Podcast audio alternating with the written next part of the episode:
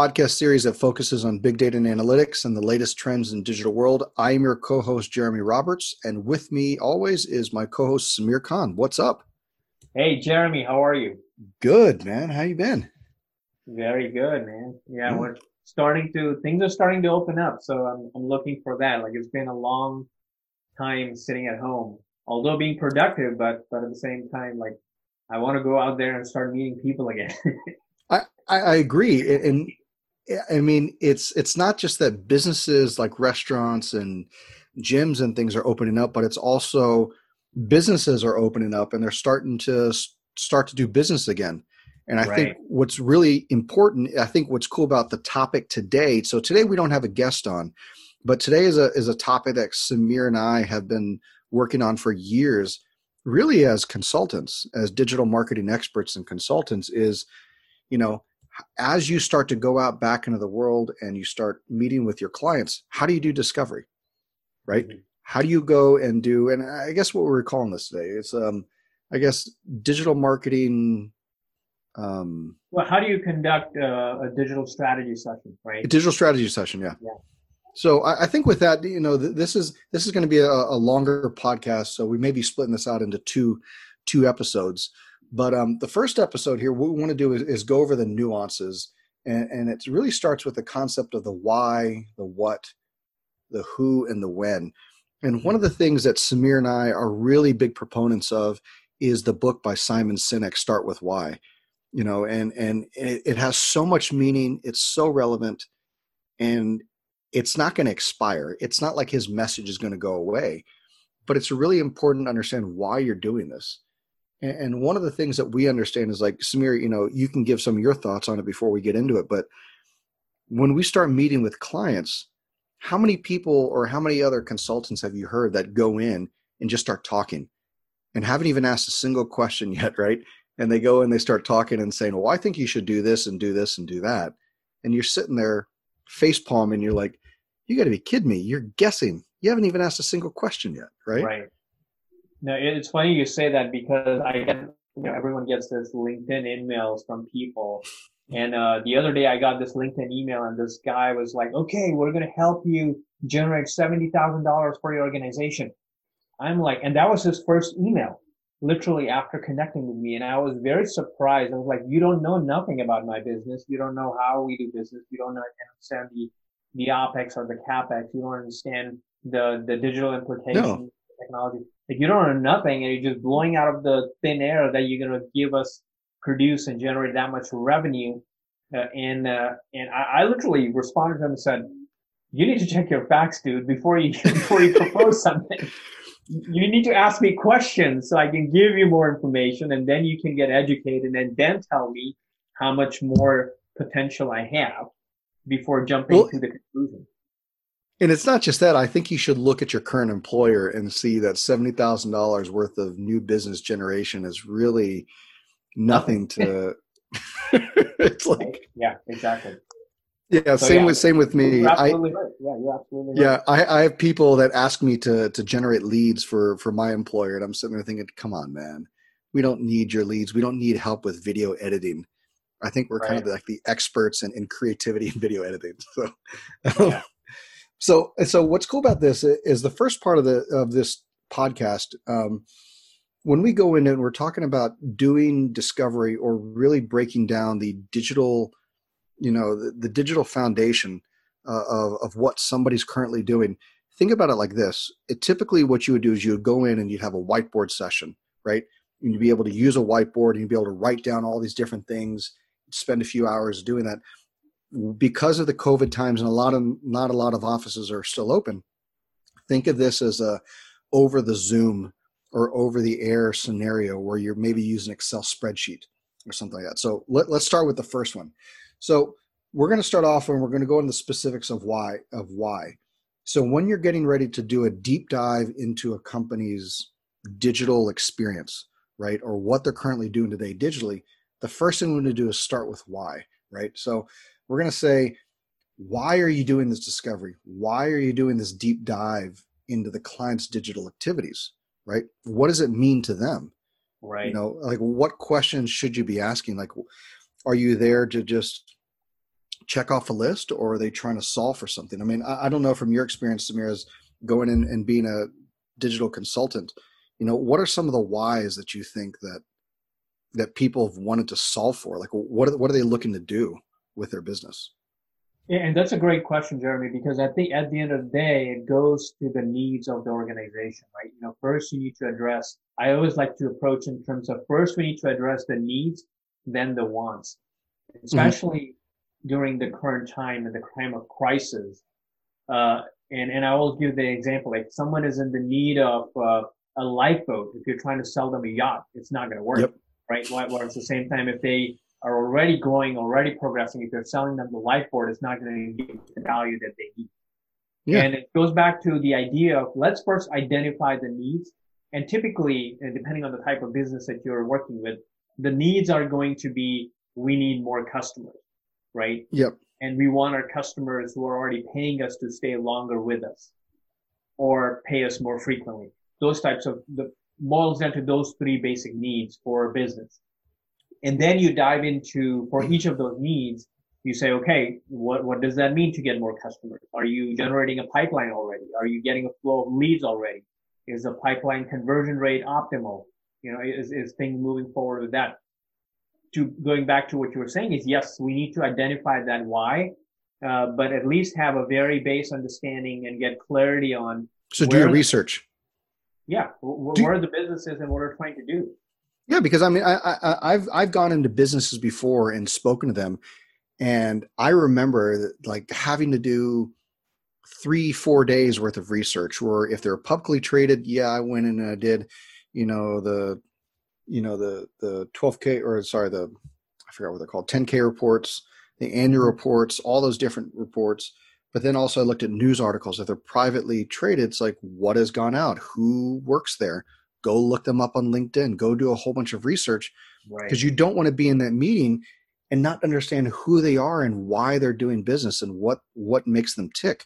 And the other thing is, is like you have to understand your role. Like, why are you there? right? Are you there because they just want to hire an external agency or an external person to come in because one, maybe they don't have the expertise. Um, you know, uh, you know, maybe they don't have the time or maybe they want an outside uh, third party point of view who knows? So ask them why. It's really it's not a bad thing to say. It's like okay why is it important to build a connected understanding and connected value between you and your client? Because then you don't look like an idiot. I, I hate to say it but you know you go in and you build more value. You have to be able to build that connection. And the other thing is like it's all about resonating with the client and you have to understand their point of view right? Their information from their point of view. If you go out and you look at external KPIs, like if you do like a, what's that called? The um, uh, comparison, where you do like compare uh, your website traffic or their website traffic like versus another benchmarking. Yeah. That may be something very superficial. And then once you finally go talk to them, you're completely thrown off. You're like, wow, okay, I had no idea that you were doing this kind of business. So why is so important. So the next one there is is the what, right? So when we talk about what, we'll then say, you know, what is the the format for this discovery, right? So how are you doing this? Ideally, we talked about doing this on a whiteboard, um, but right now one of the options is imagine doing that through an Excel spreadsheet, right? You can do an Excel spreadsheet where you build it out and you build it out in sections, and maybe you share that on the screen with them. But you know, some of the things that we talked about. Let me give some of my opinions um, that I was thinking about before. And Samir, I want to get some of yours, but it's like, what are you doing today? And how is it working? Like, write all these things down. Like, what what is driving your business? Tell me all the different things that are driving your business. Is it working? Yeah. yeah. Is it not working? Um, let's see. So uh, let's see. There's four that we that we came up er- with earlier. So the second one that I have here is like, what would your ideal look like? What would be the perfect scenario for you to look like? It's like, what are you doing today? Is it working? Is it not working? Then, if you were to say, if I were to snap my fingers and everything were to be perfect in the future, what does that look like? Right? Yeah. So no, I, I agree. I think uh, it's uh, like you said earlier with today with being remote, assessments are becoming extremely important, mm-hmm. right? Because assessment are something that you can just simply go do an assessment using a Google form You don't have to have something very complicated or sophisticated like a Myers-Briggs or DISC profile or anything like that. You can just start with a simple Google form, set up the questions. And that's how I got started. When I do the assessment with different clients of mine, uh, we send them a Google form, has a bunch of questions. All they got to go do is answer the question and then give me a really good profile or where do they stand as an organization? What are the opportunities? What are the gaps? And how I can be more proactive mm-hmm. when I have a, the assessment discussion. So the first step is the assessment. The second step is the assessment discussion, which you can again have remotely. So there is no personal interaction there in, in person. And you learn from that assessment discussion on what you have initially discovered by the response from this assessment and then how you can educate the client to, to what you were saying is where you are today and where you want to be and then where are the gaps and how we can yep. Help you solve those gaps. So i guess i guess from your standpoint uh, what about the kpis when you're talking about the what? What do you think about that? From a kpi standpoint uh, again depending on uh, the type of initiative that we want to drive for the organization right? You know someone could say okay i have a customer generation problem. For them clearly the kpi is to be able to generate x number of leads mm-hmm. uh, over a period of time or X number of opportunities or opportunity revenue. Versus if a customer is focused on retaining the, their clients, their concern is going to be the opportunity to reduce the churn rate because they're probably losing a lot of customers. So the churn index or churn rate are simply the uh, car declines. Uh, yeah. You know, the decline could be another simple metric. I like to make it very simple to start with. Again, some organizations, depending on the size, uh, how large or small they are, they may have uh, very complex requirements mm-hmm. for needs of the KPIs. But most of the time, what it boils down to is identifying those simple three to five KPIs that you can measure over time. You know, so ask him like, what are you tracking? What are you yeah. tracking, and what are those KPIs telling you?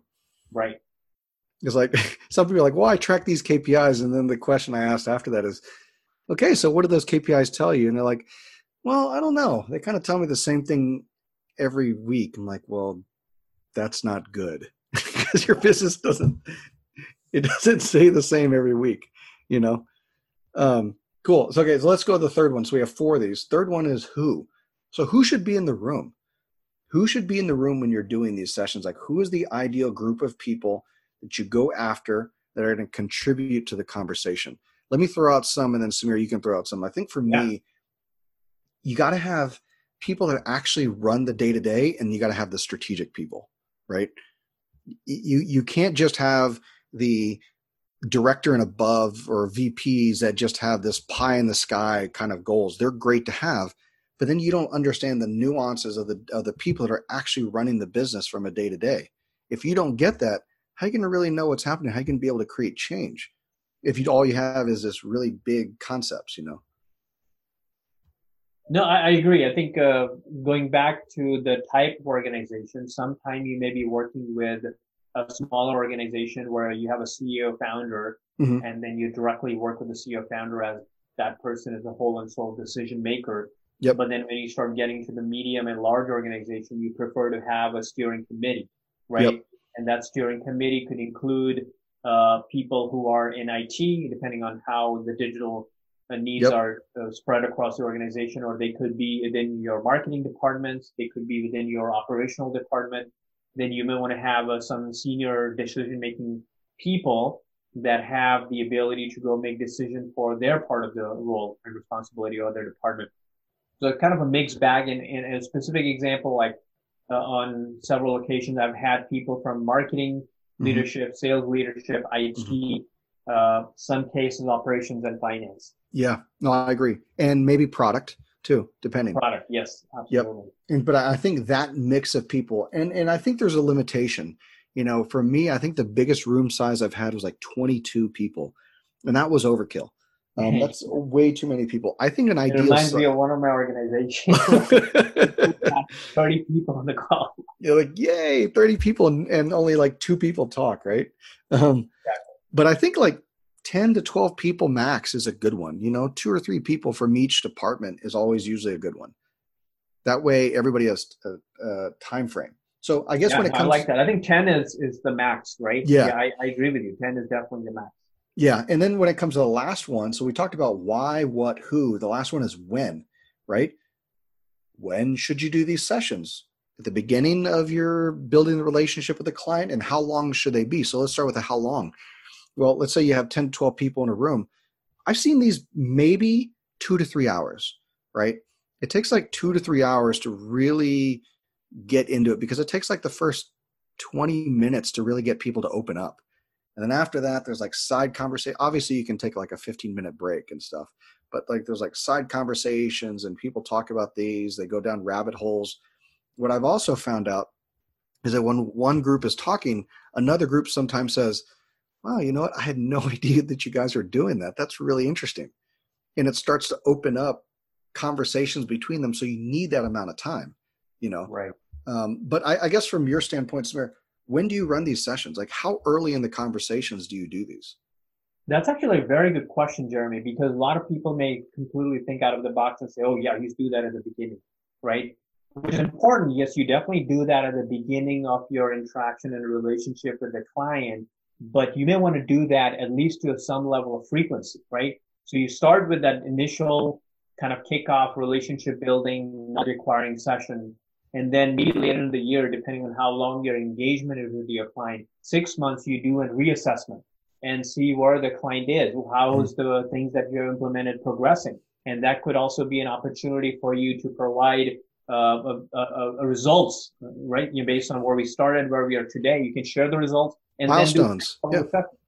Right. And uh, some organization you can also do quarterly. Uh, it may be overkill for certain organizations that are large because for large organization, you don't see things getting implemented until a year or two has passed, uh, depending on what type of digital initiative you're driving. But if it's a smaller, agile environment, then you can definitely start to do on a quarterly basis. Maybe do a more abridged version on a quarterly basis, and then annually you do a much more expansive version where you do results as well as the next phase of discovery, results, next phase of discovery, and so on and so forth. I agree. So I think what that is is that really concludes our first part today. So we want to do is a short little, you know, part one of our podcast, and then we'll come back in the next session and we're going to go over the details. Like here are the various elements are going to go through discovery. And just to give you a quick teaser, it's we're going to talk about acquisition, personalization, segmentation, conversion, retention, content, assets, data, digital foundational goals, digital growth goals, and digital maturity goals. We're going to go over everything. It's going to be that's fantastic. fantastic. Yeah, yeah. That, I feel like that's going to provide a lot of value for listeners. Very cool. Well, uh, thank you guys um, for podcast part one of, of, I guess, what are we calling this one today? How to how to do a, a digital strategy session. Digital strategy session. There, it's officially titled. Yay! cool. All right, guys. Well, um, thanks again for this uh, short little podcast, and we'll see you guys uh, next time. Thanks. Yeah.